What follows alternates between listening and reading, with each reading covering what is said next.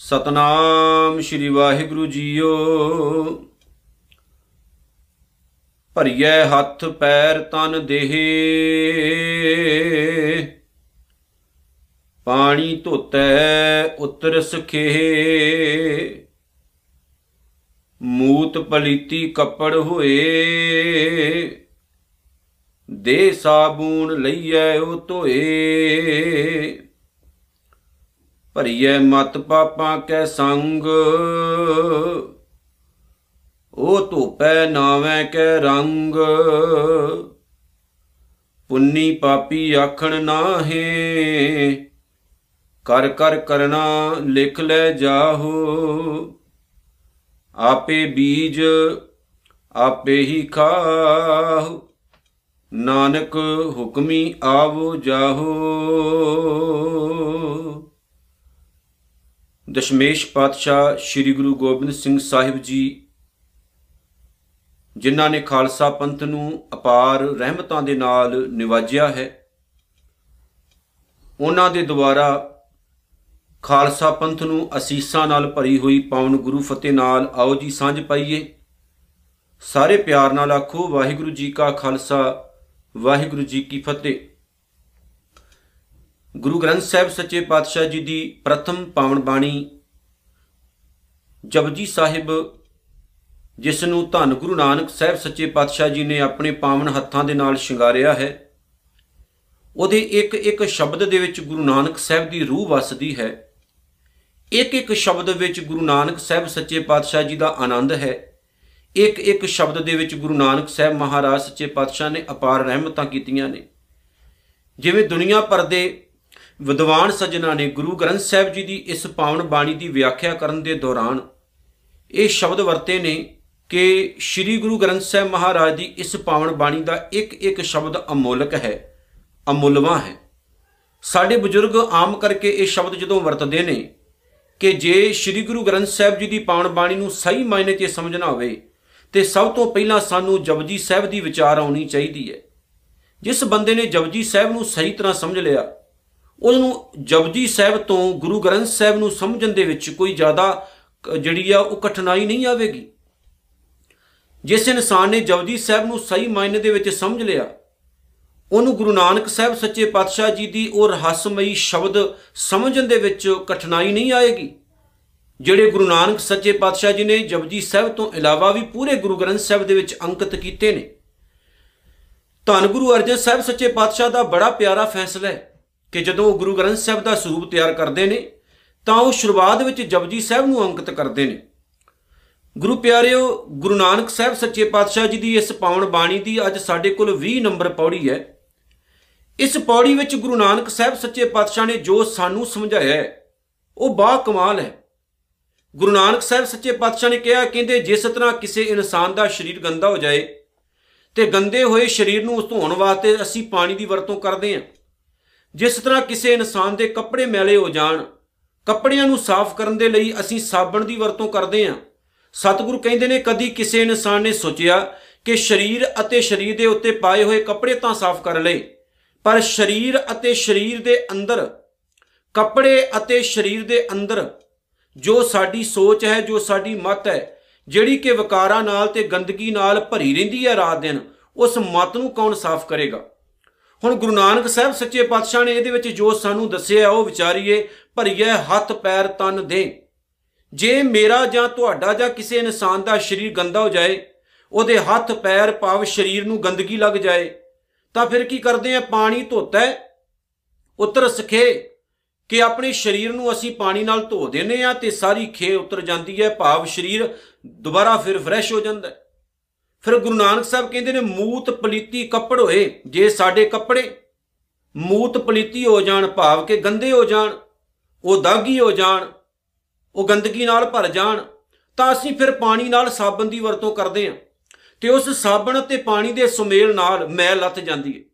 ਗੁਰੂ ਨਾਨਕ ਸਾਹਿਬ ਸੱਚੇ ਪਾਤਸ਼ਾਹ ਹੁਣ ਇੱਥੇ ਰੁਕਣਾ ਚਾਹੁੰਦੇ ਨੇ ਕਿ ਭਾਈ ਆ ਦੋ ਗੱਲਾਂ ਮੈਂ ਤੁਹਾਨੂੰ ਤਾਂ ਸਮਝਾਉਣੀਆਂ ਚਾਹੁੰਦਾ ਕਿ ਤੁਸੀਂ ਆਪਣਾ ਕੱਪੜਾ ਗੰਦਾ ਰੱਖਣਾ ਨਹੀਂ ਚਾਹੁੰਦੇ। ਆਪਣਾ ਸਰੀਰ ਗੰਦਾ ਵੇਖਣਾ ਨਹੀਂ ਚਾਹੁੰਦੇ। ਪਰ ਕੱਪੜੇ ਅਤੇ ਸਰੀਰ ਤੇ ਅੰਦਰ ਵੀ ਤਾਂ ਕੁਝ ਹੈ, ਉਹ ਸਾਡੀ ਮਤ ਹੈ, ਉਹ ਸਾਡੀ ਸੋਚ ਹੈ।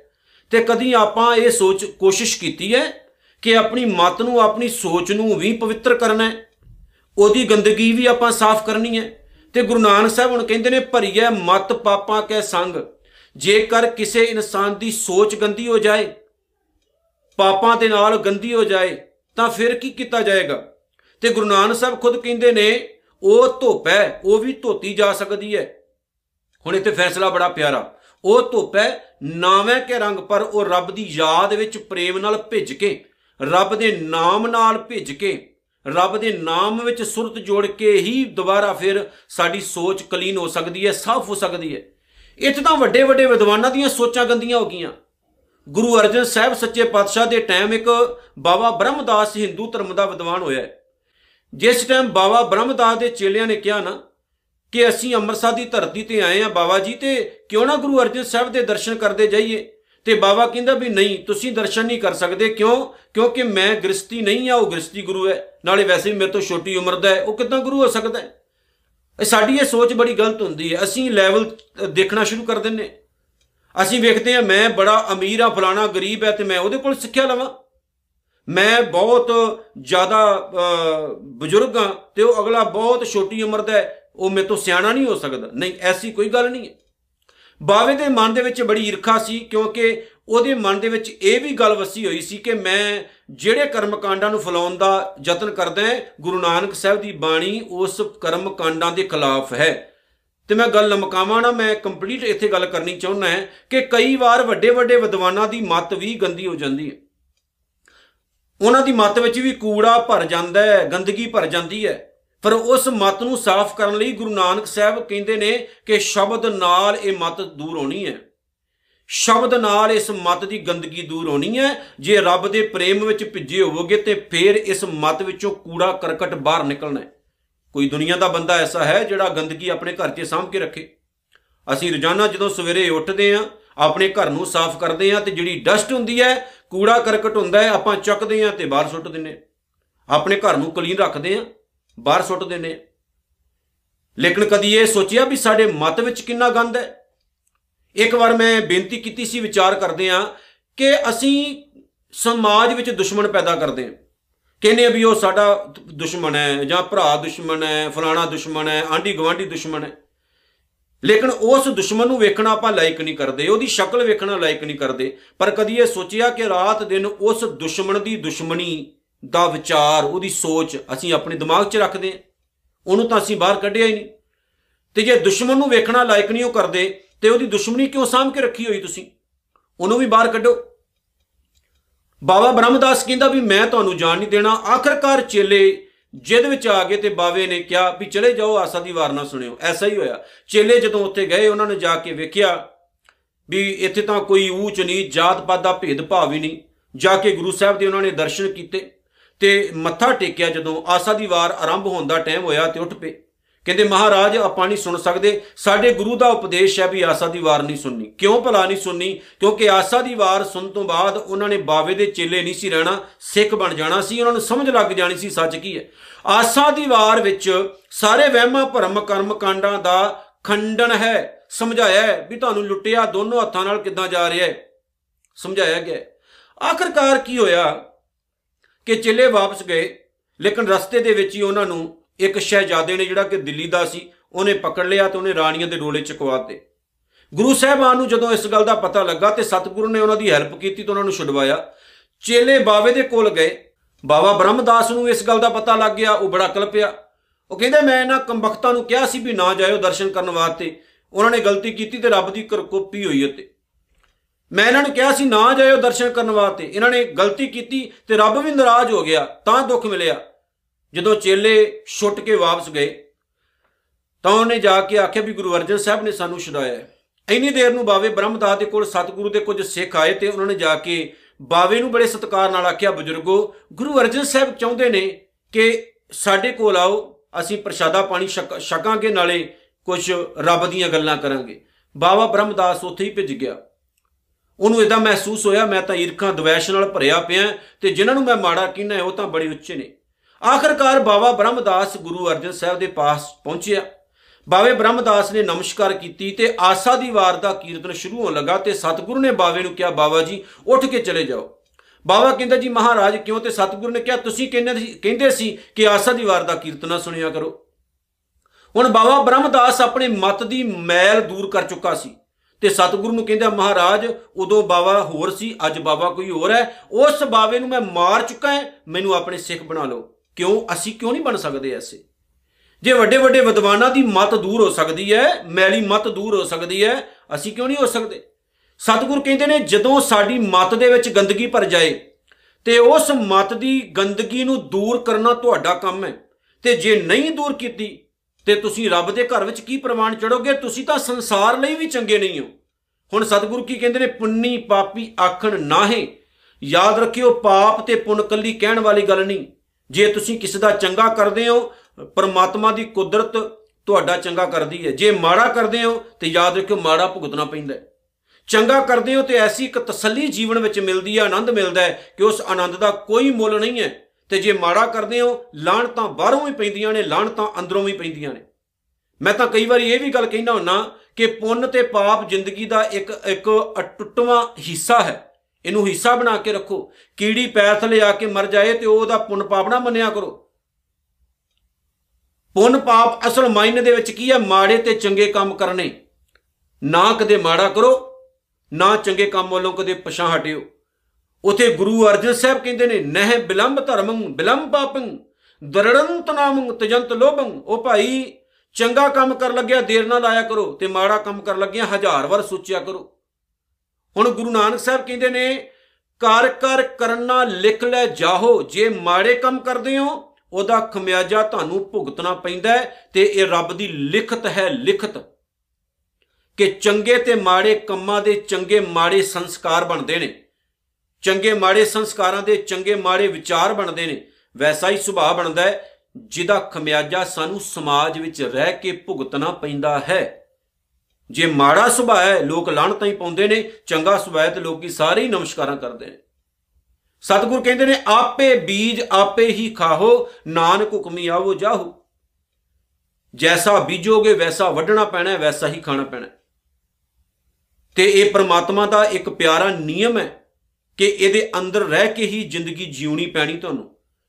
ਤੇ ਜੇ ਮਾੜਾ ਬੀਜ ਰਹੇ ਹੋ ਮਾੜਾ ਵੱਢਣਾ ਪਏਗਾ, ਮਾੜਾ ਖਾਣਾ ਪਏਗਾ ਤੇ ਜੰਮਣ ਮਰਨ ਦੇ ਗੇੜ 'ਚ ਪਏ ਰਹੋਗੇ ਤੇ ਇਹ ਭਟਕਣਾ ਬਣੀ ਰਹਿਣੀ ਹੈ ਕਦੇ ਖਤਮ ਨਹੀਂ ਹੋਣੀ ਤੇ ਜੇ ਇਸੇ ਹੀ ਲਾਈਫ ਨੂੰ ਵਧੀਆ ਬਣਾਉਣਾ ਚਾਹੁੰਦੇ ਹੋ ਤੇ ਆਪਣੀ ਮਤ ਦੇ ਵਿੱਚੋਂ ਗੰਦਗੀ ਨੂੰ ਬਾਹਰ ਕੱਢ ਦਿਓ, ਦੂਰ ਕਰ ਦਿਓ। ਯਾਦ ਰੱਖਿਓ, ਜੇ ਅਸੀਂ ਕਿਸੇ ਇਨਸਾਨ ਦੇ ਪੈਰਾਂ ਦੇ ਵਿੱਚ ਕੰਡੇ ਵਿਛਾ ਰਹੇ ਆ ਨਾ, ਇਹ ਸਾਡੀ ਮਾੜੀ ਮਾਤੀ ਸਾਰੇ ਕੰਮ ਕਰਾਉਂਦੀ ਹੈ ਨਾ। ਔਰ ਮੈਂ ਕਈ ਵਾਰ ਇਹ ਵੀ ਬੇਨਤੀ ਕਰਿਆ ਕਰਦਾ ਕਿ ਵੱਡੇ ਵੱਡੇ ਬਾਦਸ਼ਾਹ ਤੱਕ ਜਿਹੜੇ ਸਨ, ਉਹ ਵੀ ਬਖਸ਼ੇ ਨਹੀਂ ਗਏ ਨੇ। ਔਰੰਗਜ਼ੇਬ ਬਾਦਸ਼ਾਹ ਨੇ ਗੁਰੂ ਗੋਬਿੰਦ ਸਿੰਘ ਮਹਾਰਾਜ ਸੱਚੇ ਪਾਤਸ਼ਾਹ ਜੀ ਦਾ ਸਰਬੰਸ ਨਾਸ਼ ਕਰਨ ਦੀ ਕੋਸ਼ਿਸ਼ ਕੀਤੀ। ਉਹਨਾਂ ਦੇ ਸਹਿਬਜ਼ਾਦੇ ਸ਼ਹੀਦ ਹੋਏ, ਮਾਤਾ ਸ਼ਹੀਦ ਹੋਈ, ਪਿਤਾ ਸ਼ਹੀਦ ਹੋਏ, ਉਹਨਾਂ ਦੇ ਸਿੱਖ ਸ਼ਹੀਦ ਹੋਏ ਆਨੰਦਪੁਰ ਸਾਹਿਬ ਉਜਾੜਿਆ ਗਿਆ। ਪਰ ਹੋਇਆ ਕੀ ਬਾਅਦ ਵਿੱਚ ਜਫਰਨਾਮੇ ਦੇ ਐਸੇ ਤੀਰ ਪਏ ਔਰੰਗਜ਼ੇਬ ਨੂੰ ਕਿ ਉਹ ਔਰੰਗਜ਼ੇਬ ਟੁੱਟ ਗਿਆ। ਉਹਨੂੰ ਸ਼ਰਮ ਆਈ, ਮਹਿਸੂਸ ਹੋਇਆ, ਮੈਂ ਜ਼ਿੰਦਗੀ ਪਰ ਇਸ ਮਾੜੀ ਸੋਚ ਦੇ ਪਿੱਛੇ ਲੱਗ ਕੇ ਮਾੜੇ ਕੰਮ ਕੀਤੇ ਨੇ। ਯਾਦ ਰੱਖਿਓ, ਮਾੜੀ ਸੋਚ ਮਾੜੇ ਕੰਮ ਕਰਦੀ ਹੈ। ਚੰਗੀ ਸੋਚ ਰੱਖੋਗੇ, ਚੰਗੇ ਕੰਮ ਹੋਣੇ ਨੇ। ਜੇ ਸਾਡੀ ਸੋਚ ਵਿੱਚ ਗੰਦਗੀ ਹੈ, ਅਸੀਂ ਕਿਸੇ ਦੀ ਧੀ ਭੈਣ ਨੂੰ ਵੇਖਾਂਗੇ, ਅੱਖ ਉਹੀ ਕਰਦੀ ਹੈ ਜੋ ਮਤ ਕਹਿੰਦੀ। ਮੂੰਹ ਉਹੀ ਬੋਲੇਗਾ ਜੋ ਮਤ ਕਹੇਗੀ। ਪੈਰ ਉਧਰ ਹੀ ਜਾਣਗੇ ਜਿੱਧਰ ਨੂੰ ਸਾਡੀ ਅਕਲ ਕਹੇਗੀ। ਹੱਥ ਉਹੀ ਕੰਮ ਕਰਨਗੇ, ਜਿੱਧਰ ਨੂੰ ਸਾਡੀ ਮਤ ਕਹੇਗੀ। ਤਾਂ ਹੀ ਤਾਂ ਇਹ ਸਰੀਰ ਸਭ ਧਰਮ ਹੈ। ਇਹ ਧਰਮ ਹੈ ਸਾਡਾ ਸਰੀਰ। ਮਤ ਨੂੰ ਸਾਫ਼ ਸੁਧਰਾ ਬਣਾ ਲਓ। ਕਈ ਵੀਰ ਕਹਿੰਦੇ ਨੇ ਕਿ ਸਾਡਾ ਮਨ ਨਹੀਂ ਭਿੱਜਦਾ। ਕਿ ਕਿਦਾਂ ਭਿੱਜੇਗਾ? ਸਾਡੀ ਮਤ ਹੀ ਭੈੜੀ ਹੋ ਗਈ। ਸਾਡੀ ਮਤ ਉੱਤੇ ਪਰਦੇ ਪਏ ਹੋਏ ਨੇ। ਆ ਜਿਹੜੇ ਵੀਰ ਰਾਤ ਦਿਨ ਗਾਲਾਂ ਕੱਢਦੇ ਨੇ ਨਾ, ਨਿੰਦਕ ਕਹਿੰਦੇ ਨੇ। ਮੈਂ ਉਹਨਾਂ ਨੂੰ ਬੇਨਤੀ ਕਰਦਾ ਹਾਂ ਤੁਹਾਡੀ ਮਤ ਦੇ ਉੱਤੇ ਪਰਦਾ ਪੈ ਚੁੱਕਾ ਹੈ। ਤੁਸੀਂ ਸੋਚ ਨਹੀਂ ਰਹੇ, ਤੁਸੀਂ ਕੀ ਕਰ ਰਹੇ ਹੋ, ਕੀ ਕੋ ਬੋਲ ਰਹੇ ਹੋ? ਤੁਸੀਂ ਉਹੀ ਬੋਲ ਰਹੇ ਹੋ ਜੋ ਤੁਹਾਡੀ ਮਤ ਵਿੱਚ ਕੂੜਾ ਭਰਿਆ ਹੋਇਆ ਹੈ। ਜੋ ਦੇਹਧਾਰੀ ਗੁਰੂਆਂ ਨੇ ਤੁਹਾਡੀ ਮਤ 'ਚ ਗੰਦ ਭਰ ਦਿੱਤਾ ਹੈ ਨਾ, ਉਹੀ ਬੋਲੋਗੇ ਤੁਸੀਂ। ਜੋ ਵਹਿਮਾ ਭਰਮਾਂ ਦੇ ਅਧੀਨ ਤੁਹਾਡੀ ਮਤ ਜਿਹੜੀ ਹੈ, ਉਹ ਸੁੰਗੜ ਗਈ ਹੈ, ਤੁਸੀਂ ਉਹੀ ਕੰਮ ਕਰੋਗੇ। ਤੁਸੀਂ ਦੂਰ ਨਹੀਂ ਜਾ ਸਕਦੇ ਹੋ। ਪਰ ਜਿਨ੍ਹਾਂ ਦੀ ਮਤ ਖੋਲ ਦਿੱਤੀ ਨਾ ਮੇਰੇ ਸਤਿਗੁਰੂ ਗੁਰੂ ਨਾਨਕ ਸਾਹਿਬ ਨੇ, ਸਤਿਗੁਰੂ ਕਹਿੰਦੇ ਨਾ, ਦਰਸ਼ਨ ਪਿਆਸੀ ਦਿਨ ਰਾਤ ਚਿਤਮੋ ਅਣਦਨ ਨੀਤ, ਖੋਲ ਕਪਟ ਗੁਰ ਮਿਲਿਆ, ਨਾਨਕ ਹਰ ਸੰਗ ਮੀਤ। ਜਿਨ੍ਹਾਂ ਦੇ ਕਪਾਟ ਖੁੱਲ ਗਏ ਨੇ, ਜਿਨ੍ਹਾਂ ਦੀ ਸੋਚ ਜਿਹੜੀ ਆ ਵਾਈਡ ਹੋ ਗਈ ਹੈ, ਉਹ ਇਹਨਾਂ ਚੀਜ਼ਾਂ ਦੀ ਪਰਵਾਹ ਨਹੀਂ ਕਰਦੇ। ਪਰਵਾਹ ਤੁਸੀਂ ਕਰ ਤੁਹਾਨੂੰ ਇਹ ਪਤਾ ਨਹੀਂ ਹੈ ਕਿ ਤੁਸੀਂ ਕੀ ਕਰ ਰਹੇ ਹੋ। ਕਿਉਂਕਿ ਤੁਹਾਡੀ ਮਤ ਮਾੜੀ ਹੈ। ਆ ਮਾਤੀ ਮੈਂ ਮਾੜੀ ਹੈ ਨਾ ਵੀ ਸਿੱਖ ਹੋ ਕੇ, ਸਿੱਖਾਂ ਦੇ ਘਰ ਵਿੱਚ ਪੈਦਾ ਹੋ ਕੇ ਅਸੀਂ ਘੋਣ-ਮੋਣ ਹੋਏ ਫਿਰਦੇ ਹਾਂ। ਮਾੜੀ ਮਾਤੀ ਹੈ ਨਾ ਵੀ ਸਿੱਖ ਹੋ ਕੇ, ਸਿੱਖਾਂ ਦੇ ਘਰ ਵਿੱਚ ਪੈਦਾ ਹੋ ਕੇ ਹੀ ਅਸੀਂ ਉਹਨਾਂ ਲੋਕਾਂ ਦੇ ਪੈਰਾਂ ਦੇ ਵਿੱਚ ਜਾ ਕੇ ਡਿੱਗ ਪਏ ਆ ਜਿਹੜੇ ਲਾਲਚੀ ਕਿਸਮ ਦੇ ਨੇ। ਅਸੀਂ ਖੁਦ ਗੁਰੂ ਬਣਾ ਦਿੱਤੇ। ਔਰੰਗਜ਼ੇਬ ਨੂੰ ਵੀ ਸ਼ਰਮ ਆ ਗਈ ਸੀ ਮੈਂ ਮਾੜੇ ਕੰਮ ਕੀਤੇ ਨੇ, ਇਸ ਮਾੜੀ ਮਤ ਦੇ ਪਿੱਛੇ ਲੱਗ ਕੇ। ਆਖਰਕਾਰ ਮਰਦੇ ਦਮ ਤੱਕ ਉਹਦਾ ਬੁਰਾ ਹਾਲ ਹੋਇਆ। ਉਹ ਲਿਖ ਕੇ ਗਿਆ ਕਿ ਮੈਂ ਆਇਆ ਤਾਂ ਵਧੀਆ ਸੀ, ਪਰ ਜਾ ਰਿਹਾ ਤੇ ਪਾਪਾਂ ਦੀ ਪੰਡ ਸਿਰ ਤੇ ਰੱਖ ਕੇ ਜਾ ਰਿਹਾ ਹੋ। ਸਕਦਾ ਮੈਨੂੰ ਖੁਦਾ ਅੱਲਾਹ ਤਾਲਾ ਮਾਫ ਨਾ ਕਰੇ। ਯਾਦ ਰੱਖਿਓ, ਜੇ ਮਾੜੇ ਕੰਮ ਕੀਤੇ ਨੇ, ਇਸ ਮਾੜੀ ਮਤ ਦੇ ਪਿੱਛੇ ਲੱਗ ਕੇ ਖਮਿਆਜਾ ਭੁਗਤਣੇ ਪੈਣੇ ਨੇ। ਇਹ ਮੇਰੇ ਧੰਨ ਗੁਰੂ ਨਾਨਕ ਸਾਹਿਬ ਦੇ ਬੋਲ ਨੇ। ਸੋ ਚੰਗੇ ਕੰਮ ਕਰੋ, ਚੰਗੇ ਪਾਸੇ ਚੱਲੋ। ਜਿਵੇਂ ਬਾਬਾ ਕਬੀਰ ਸਾਹਿਬ ਨੇ ਕਿਹਾ ਨਾ ਕਿ ਬਹੁਤ ਸਾਰੇ ਐਸੇ ਲੋਕ ਹੁੰਦੇ ਨੇ ਜਿਹੜੇ ਇਸ ਮਾੜੀ ਮਤ ਦੇ ਪਿੱਛੇ ਲੱਗ ਕੇ ਕਿਸੇ ਦੂਸਰੇ ਦੇ ਪੈਰਾਂ ਦੇ ਵਿੱਚ ਕੰਡੇ ਵਿਛਾਉਣ ਦਾ ਯਤਨ ਕਰਦੇ ਨੇ। ਪਰ ਜਦੋਂ ਉਹਨਾਂ ਦੇ ਆਪਣੇ ਪੈਰਾਂ 'ਚ ਕੰਡੇ ਵਿਛਦੇ ਨੇ, ਫਿਰ ਉਹਨਾਂ ਨੂੰ ਪਤਾ ਲੱਗਦਾ ਹੈ ਵੀ ਕਿਸੇ ਦੇ ਪੈਰਾਂ 'ਚ ਕੰਡੇ ਵਿਛਾਉਣੇ ਕੀ ਹੁੰਦੇ ਨੇ। ਕਿਸੇ ਦੀ ਜ਼ਿੰਦਗੀ ਬਰਬਾਦ ਹੋ ਰਹੀ ਹੋਵੇ, ਅਸੀਂ ਬੜੇ ਖੁਸ਼ ਹੁੰਨੇ ਆ ਪਰ ਜਦੋਂ ਆਪਣੀਆਂ ਹੁੰਦੀਆਂ ਨੇ, ਫਿਰ ਸਾਨੂੰ ਦੁੱਖ ਲੱਗਦਾ ਹੈ। ਕਿਸੇ ਦੇ ਧੀਆਂ ਪੁੱਤ ਮਾੜੇ ਪਾਸੇ ਜਾ ਰਹੇ ਹੋਣ, ਅਸੀਂ ਬੜੇ ਖੁਸ਼ ਹਾਂ। ਜਿਸ ਦਿਨ ਉਹੀ ਧੀਆਂ ਪੁੱਤ ਸਾਡੇ ਵਾਲ ਫੜਦੇ ਨੇ, ਸਾਡੀਆਂ ਦਾੜੀਆਂ ਫੜਦੇ ਨੇ, ਸਾਡੀਆਂ ਪੱਗਾਂ ਲਾਉਂਦੇ ਨੇ, ਫਿਰ ਅਸੀਂ ਦੁਖੀ ਹੁੰਨੇ ਆ ਜਿਸ ਦਿਨ ਕਿਸੇ ਦਾ ਘਰ ਤਬਾਹ ਹੋ ਰਿਹਾ ਹੋਵੇ, ਸੜ ਰਿਹਾ ਹੋਵੇ, ਅਸੀਂ ਬੜੇ ਖੁਸ਼ ਹਾਂ। ਜਿਸ ਦਿਨ ਤੁਹਾਡਾ ਸੜਿਆ, ਪਰ ਉਸੀ ਕੇ ਜੋ ਹੁਆ, ਤੂੰ ਆਪਣੇ ਵੀ ਜਾਣ, ਫਿਰ ਆਪਾਂ ਦੁਖੀ ਹੋਵਾਂਗੇ। ਸੋ ਮੇਰੀ ਇੱਕ ਬੇਨਤੀ ਹੈ, ਕਿਸੇ ਦੇ ਪੈਰਾਂ 'ਚ ਕੰਡੇ ਵਿਛਾਉਣ ਤੋਂ ਪਹਿਲਾਂ ਮਾੜੀ ਮਤ ਪਿੱਛੇ ਲੱਗ ਕੇ, ਕਿਸੇ ਦੇ ਪੈਰਾਂ 'ਚ ਕੰਡੇ ਵਿਛਾਉਣ ਤੋਂ ਪਹਿਲਾਂ ਇਹ ਸੋਚ ਲਿਓ, ਤੁਹਾਡੇ ਵੀ ਵਿਸ਼ਨੇ ਨੇ। ਇਸ ਮਾੜੀ ਮਤ ਦੇ ਪਿੱਛੇ ਲੱਗ ਕੇ ਗੁਰੂ ਗ੍ਰੰਥ ਸਾਹਿਬ ਤੋਂ ਦੂਰ ਹੋ ਕੇ ਨਕਲੀ ਗੁਰੂਆਂ ਦੇ ਪੈਰਾਂ ਦੇ ਵਿੱਚ ਆਪਣੇ ਸਿਰ ਰੱਖਣ ਵਾਲਿਓ ਤੁਹਾਡੀ ਜ਼ਿੰਦਗੀਆਂ ਬਰਬਾਦ ਹੋ ਰਹੀਆਂ ਨੇ। ਆਪਣੀ ਭੈੜੀ ਮਤ ਦੇ ਪਿੱਛੇ ਲੱਗ ਕੇ ਆਪਣੇ ਮਾਂ-ਬਾਪ ਦੀ ਬੇਇੱਜ਼ਤੀ ਕਰਨ ਵਾਲਿਓ ਇੱਕ ਦਿਨ ਤੁਹਾਨੂੰ ਖਮਿਆਜਾ ਭੁਗਤਣਾ ਪੈਣਾ ਆਪਣੀ ਮਾੜੀ ਮਤ ਦੇ ਪਿੱਛੇ ਲੱਗ ਕੇ ਗੁਰੂ ਤੋਂ ਦੂਰ ਹੋ ਰਹੇ ਹੋ, ਆਪਣੀ ਮਾੜੀ ਮਤ ਦੇ ਪਿੱਛੇ ਲੱਗ ਕੇ ਮਾੜੇ ਕੰਮ ਕਰ ਰਹੇ ਹੋ, ਖਮਿਆਜਾ ਭੁਗਤਣਾ ਪੈਣਾ ਬਹੁਤ ਵਾਰ ਆਪਾਂ ਗੁਰੂ ਗ੍ਰੰਥ ਸਾਹਿਬ ਨੂੰ ਮੱਥਾ ਟੇਕ ਕੇ ਗੁਰੂ ਘਰ ਵਿੱਚ ਜਾ ਕੇ ਵੀ ਗੁਰੂ ਦੀ ਵਿਚਾਰ ਨੂੰ ਆਪਣੇ ਜੀਵਨ ਵਿੱਚ ਨਹੀਂ ਵਸਾਉਂਦੇ ਆ। ਇਸੇ ਕਰਕੇ ਮੇਰੇ ਸਤਿਗੁਰੂ ਨੇ ਜਦੋਂ ਸਰੋਵਰ ਤਿਆਰ ਕਰਵਾਏ ਤੇ ਨਾਲ ਦੀ ਨਾਲ ਮੇਰੇ ਸਤਿਗੁਰੂ ਨੇ ਗੁਰਦੁਆਰੇ ਵੀ ਤਿਆਰ ਕਰਵਾਏ। ਇਹ ਮਤ ਸੋਚਿਓ ਵੀ ਬੌਲੀ 'ਚ ਇਸ਼ਨਾਨ ਕਰ ਲਿਆ ਤੇ 84 ਖਤਮ ਹੋ ਗਈ। ਆਪਾਂ ਗੋਇੰਦਵਾਲ ਜਾਂਦੇ ਆ, ਇਹੀ ਕੰਮ ਕਰਦੇ ਉਹ 84 ਪੌੜੀਆਂ ਦਾ ਚੱਕਰ ਬਾਅਦ 'ਚ ਪਿਆ, ਪਹਿਲਾਂ 84 ਪੌੜੀਆਂ ਗੁਰੂ ਸਾਹਿਬਾਨ ਨੇ ਨਹੀਂ ਰਖਵਾਈਆਂ। ਇਹ ਪੰਡਤਾਂ ਦੀ ਜਿਹੜੇ ਸਿੱਖ ਰੂਪ ਦੇ ਵਿੱਚ ਪੰਡਤ ਹੈ, ਉਹਨਾਂ ਦੀ ਕਿਰਪਾ ਹੈ, ਉਹ 84 ਪੌੜੀਆਂ ਰਖਵਾ ਦਿੱਤੀਆਂ। ਕਿਸੇ ਗੁਰੂ ਸਾਹਿਬਾਨ ਨੇ ਗਿਣਤੀ ਮਿੰਤੀ ਦੀਆਂ 84 ਪੌੜੀਆਂ ਨਹੀਂ ਸੀ ਰਖਵਾਈਆਂ। ਇਹ ਮਤ ਸੋਚਿਓ, ਬੌਲੀ ਸਾਹਿਬ ਇਸ਼ਨਾਨ ਕੀਤਾ ਤੇ 84 ਖਤਮ ਹੋ ਜਾਣੀ। ਸਰੋਵਰ ਵਿੱਚ ਨਹਾਤਿਆ ਤੇ ਜੰਮਣ ਮਰਨ ਖਤਮ ਹੋ ਜਾਣਾ। ਜਿਹੜੇ ਸਤਿਗੁਰੂ ਨੇ ਸਰੋਵਰ ਤਿਆਰ ਕਰਵਾਏ ਨੇ, ਉਸੇ ਹੀ ਸਤਿਗੁਰੂ ਨੇ ਗੁਰਦੁਆਰੇ ਵੀ ਤਿਆਰ ਕਰਵਾਏ ਕਿ ਸਿੱਖ ਸਰੋਵਰਾਂ 'ਚ ਨਹਾ ਕੇ ਨਾ ਸੋਚ ਲਵੇ ਵੀ ਸਾਰੀ ਮੈਲ ਲੱਤ ਗਈ, ਸਰੀਰ ਦੀ ਮੈਲ ਸਰੋਵਰ ਤੋਂ ਤਾਂ ਲੱਤ ਜਾਏਗੀ। ਯਾਦ ਰੱਖਿਓ, ਰਾਮਦਾਸ ਸਰੋਵਰ ਨਹਾਤੇ, ਸਭ ਉਤਰੇ, ਪਾਪ ਕਮਾਤੇ। ਇਹ ਅੰਮ੍ਰਿਤਸਰ ਸਰੋਵਰ ਬਾਰੇ ਨਹੀਂ ਹੈ। ਕਿਉਂਕਿ ਉਹਦਾ ਨਾਮ ਅੰਮ੍ਰਿਤਸਰ ਸਰੋਵਰ ਹੈ। ਜੇ ਸਰੋਵਰ 'ਚ ਇਸ਼ਨਾਨ ਕੀਤਾ ਤਨ ਸਾਫ਼ ਹੋਣਾ ਹੈ, ਮਨ ਸਾਫ਼ ਕਰਨਾ ਹੈ, ਤੇ ਤੁਹਾਨੂੰ ਗੁਰਦੁਆਰੇ ਅੰਦਰ ਜਾ ਕੇ ਗੁਰੂ ਗ੍ਰੰਥ ਸਾਹਿਬ ਦੀ ਪਾਵਨ ਬਾਣੀ ਨੂੰ ਪੜ੍ਹਨਾ ਪਏਗਾ, ਫਿਰ ਮਤ ਧੁਪਣੀ ਹੈ। ਸੋ ਆਓ ਅਸੀਂ ਸਾਰੇ ਸੁਧਰੀਏ, ਆਪਣਾ ਜੀਵਨ ਵਧੀਆ ਬਣਾਈਏ, ਮਾੜੀ ਮਤ ਦੇ ਪਿੱਛੇ ਲਾ ਕੇ ਮਾੜੇ ਕੰਮ ਨਾ ਕਰੀਏ, ਗੁਰੂ ਦੇ ਪਿੱਛੇ ਲਾ ਕੇ ਚੰਗੀ ਸੋਚ ਰੱਖੀਏ, ਤੇ ਆਪਣੀ ਮਤ ਨੂੰ ਸ੍ਰੀ ਗੁਰੂ ਗ੍ਰੰਥ ਸਾਹਿਬ ਮਹਾਰਾਜ ਦੀ ਪਾਵਨ ਬਾਣੀ ਦੇ ਮੁਤਾਬਕ ਰੱਬ ਦੇ ਪ੍ਰੇਮ ਦੇ ਵਿੱਚ ਭਿੱਜ ਕੇ ਸ਼ਬਦ ਦਾ ਸਾਬਨ ਲਗਾ ਲਗਾ ਕੇ ਸਾਫ਼ ਕਰੀਏ, ਫਿਰ ਤੁਹਾਨੂੰ, ਸਾਨੂੰ ਸਾਰਿਆਂ ਨੂੰ ਬਿਲਕੁਲ ਸਪਸ਼ਟ ਦਿਸਣਾ ਸ਼ੁਰੂ ਹੋ ਜਾਏਗਾ ਕਿ ਚੰਗਾ ਕੀ ਹੈ ਤੇ ਮਾੜਾ ਕੀ ਹੈ। ਇਤਨੀਆਂ ਬੇਨਤੀਆਂ ਸਵਾਰ ਕਰਨੀਆਂ, ਭੁੱਲ ਚੁੱਕ ਦੀ ਖਿਮਾ, ਵਾਹਿਗੁਰੂ ਜੀ ਕਾ ਖਾਲਸਾ, ਵਾਹਿਗੁਰੂ ਜੀ ਕੀ ਫਤਿਹ।